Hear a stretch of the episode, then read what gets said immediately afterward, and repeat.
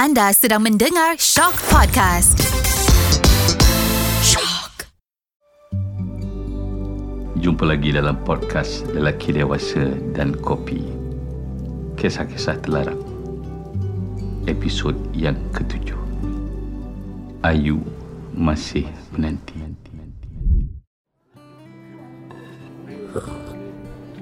Saya memang tak suka orang muda. Ayat yang dilontarkannya itu kedengaran sangat merdu. Menggoncang seluruh jantung kalbu.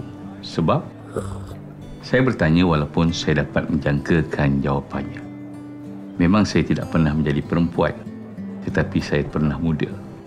Pernah menjadi orang muda yang banyak kali juga kena reject dengan gadis-gadis sebaya gadis-gadis yang apabila terserempak beberapa tahun kemudian saya mendapati mereka berjalan dengan lelaki yang kelihatan macam ayah tetapi rupa-rupanya menantu ayah.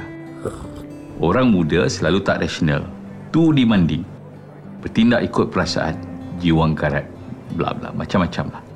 Seronok mendengar kata-kata itu. Macam mendengar berita Israel dibom oleh pejuang Palestin bukan sebab orang tua mati cepat. Saya menduga lagi. Saya menghirup kopi. Hidup mati kerja Allah Ta'ala, Datuk. Ada kawan saya kahwin sama sebaya. Tak sampai sebulan, suaminya meninggal dunia, katanya. Kemudian dia berkata lagi, sepupu saya berkahwin dengan suami dia waktu dia berumur 24 tahun. Dan suaminya 51 tahun. That was 30 years ago suaminya masih sihat sampai sekarang. Wah, angka 51. Dia menyebut angka umur saya. Dalam hati saya, dah macam keluar bunga. Tapi itulah, lelaki berumur yang matang, yang macam yang kita nak, selalunya sudah berpunya. Ada nada mengeluh di sebalik kata-kata itu. Dan ini jawapan saya. Betul. Tetapi kuota lelaki kan empat. Berpunya satu, maknanya tiga kali lagi masih kosong. Tetapi Datuk, lelaki yang saya maksudkan itu dah bagi tahu siang-siang. Dia tak mau gunakan kuotanya. Lelaki yang saya maksudkan tak mau gunakan kuota. Saya mula merasa tak sedap hati. Akal mula berbisik yang lelaki itu tentulah bukan saya. Pertama kerana saya tak pernah beritahu sesiapa yang saya tak nak gunakan kuota. Dan yang kedua, kalau ada peluang, memang saya nak cuba gunakan. Lagipun, saya tak nak jenis lelaki berkota-kota ni. Tak termasuk senarai. Rasa tercabut tempurung lutut saya pada ketika itu. Harapan yang tadinya sedikit berbunga ketika menerima panggilan video dari orang cantik tadi bertukar menjadi layu serta berta. Tetapi saya layan juga panggilannya saya berikan pandangan macam yang dia mahu. Dia perkenalkan dirinya sebagai Ayu. Itu semasa dia menghantar mesej WhatsApp. Saya tak kisah pun dengan nama tu. Dah banyak kali orang yang mengaku Ayu. Tapi bila saya jumpa, dia jadi Ayoyo. Tak kisahlah. Perempuan semua sama. Yang bezakan hanyalah cantik atau tidak. Dia minta izin membuat panggilan video. Lebih selesa bercakap sambil tengok muka katanya. Dan daripada panggilan itulah saya mendapati dia sememangnya Ayu. Kalau belum beristeri, saya akan kata dialah paling cantik yang pernah saya lihat di skrin telefon. Tetapi kerana telah berpunya, saya kenalah kata dia wanita nombor dua paling cantik. Malas bos nak bersoal jawab dengan orang rumah. Selepas tempurung lutut saya tercabut, bunga harapan saya terkulai layu dan barulah dia bercerita masalah sebenarnya. Sebelum itu dia sekadar memberitahu yang dia ada masalah dengan lelaki dan lelaki itu bukan lagi orang muda. Jadi jangan salahkan saya kalau terperasan sekejap kerana saya pun bukan lelaki yang muda. Menurut cerita Ayu, dia bekerja sebagai seorang penasihat keuangan. Ada munjurnya juga dia tidak memberitahu pekerjaannya itu menerusi mesej WhatsApp. Jika tidak, mungkin saya tidak lagi membalas mesej seterusnya. Apalagi menjawab panggilan. Mujur. Atas urusan kerja Datuk Budi, saya berkenalan dengan seorang Datuk Seri. Itu antara mukadimah ceritanya. Orang politik. Saya bertanya, minta dijauhkan Allah. Tuh dia. Lagi sekali tempurung, kepala pula rasa tercabut. Maaf Datuk. Saya tahu Datuk orang politik. Statement saya itu tak bermakna saya tak suka orang politik, bukan. Cuma saya minta dijauhkan Allah daripada bertemu jodoh dengan mereka. Memang habis koyak rabak jantung saya apabila mendengar ayat itu. Tapi seorang lelaki yang hebat adalah lelaki yang mampu menyembunyikan emosinya.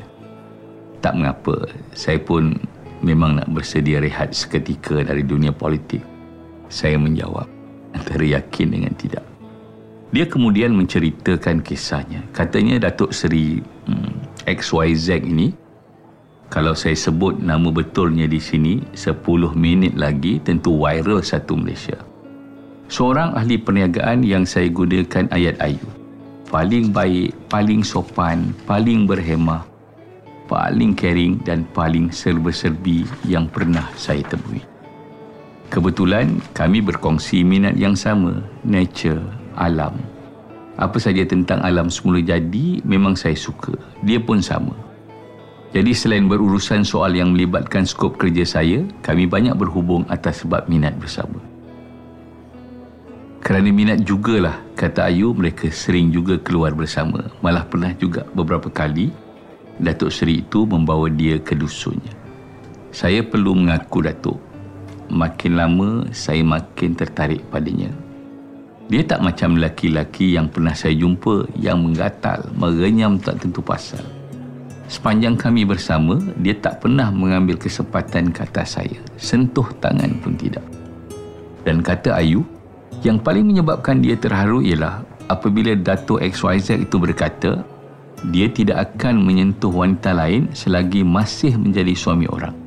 Kerana sejak sebelum berkahwin dia telah berjanji tidak akan mengkhianati isterinya. Datuk berkawan dengan ramai orang kan? Pernah Datuk jumpa lelaki macam tu? Ayu bertanya. Tetapi dia sendiri menjawab soalannya. Saya tak fikir ada lah Datuk. Kalau ada pun mungkin satu dalam seratus ribu. So dipendekkan cerita awak memang dah jatuh hati padanya. Ya Datuk. Tetapi masalahnya dia seorang lelaki yang baik yang tidak akan menduakan isterinya. Indeed, banyak kali dia memberitahu saya tentang perkara itu. Saya tidak dilahirkan untuk menjadi batu api. Tetapi ada ketikanya kita perlu menyuarakan cadangan walaupun ia mungkin pahit bagi pihak yang satu lagi. Saya katakan kepada Ayu, kalau telah jelas dan pasti Dato' XYZ itu memang jenis yang tak setia, tidak berbelah bagi kepada isterinya, apa perlu lagi dia tunggu? Itu masalahnya Dato'. Saya pun tak faham dengan diri saya sekarang. Saya bukan tak pernah cuba melupakannya. Bukan tak pernah cuba kembali ke keadaan asal di mana kami cuma berurusan secara profesional. Tetapi saya gagal. Lagipun, kalau saya tak cari dia dua tiga hari, dia pula akan cari saya. Maknanya dia pun sukakan awak. Ayu mengakui hakikat itu. Kata Dato' XYZ pernah banyak kali mengakui menyayangi lebih daripada seorang kawan. Tetapi dia juga menasihatkan Ayu supaya tidak meletakkan harapan kerana dia sayangkan isteri dan rumah tangganya. Dia cuma mahu kami menjadi kawan yang istimewa. Dalam tempoh itu dia berharap saya akan temui lelaki idaman dan katanya dia akan membiayai semua belanja perkahwinan saya. Tetapi saya masih ingat waktu itu dia berkata suaranya tersekat-sekat macam ada air mata bergenang. Jadi apa kesudahannya ni? Itulah yang saya nak minta nasihat Datuk Budi ni. Kalau berdasarkan apa yang awak cerita, saya rasa hubungan itu tak kemana. Macam tak ada harapan. Saya berterus terang. Saya pun rasa begitu. Tetapi akal saya Datuk Budi melarang daripada berputus asa. Saya masih berharap ada keajaiban yang membolehkan kami bersama. Contoh, isterinya tiba-tiba meninggal dunia. Saya bertanya. Ayat itu menyebabkan dia cepat-cepat meminta. Tidak Datuk, jangan. Saya tak pernah terfikir begitu. Saya lebih rela menjadi yang kedua daripada menjadi pengganti kepada isterinya. Sama ada dia bercerai mati atau bercerai hidup. Saya terpegun dengan ayat itu tetapi memang itulah realitinya. perempuan jika dia telah bulat kata hatinya akan bersedia berkorban apa saja demi orang yang mereka sayangi. Sebab itu jangan hairan kalau ada isteri yang membiarkan dirinya didera suami. Ada kekasih yang sanggup menjual kehormatan untuk membela jantan yang dijitai. Ada ibu yang sanggup membuang anaknya kerana mengikut lelaki lain. Semuanya serba mungkin kerana cinta wanita itu apabila menyala mampu membakar apa sahaja termasuk diri mereka sendiri. Macam kes Ayu. Mulanya saya menyangka episod berkenaan kepada Datuk Seri XYZ itu baru sebulan dua. Rupa-rupanya tidak. Datuk Budi, tahun ini saja masuk tahun yang ke-11 saya berkawan. Dan saya akan terus berharap kalau dia jumpa saya 11 tahun yang lepas mungkin sekarang ni isteri saya dah bagi keizinan untuk saya bina pondok sebuah lagi di kebun puisi. Sekian saja kisah kali ini. Jumpa lagi di episod yang akan datang lelaki dewasa dan kopi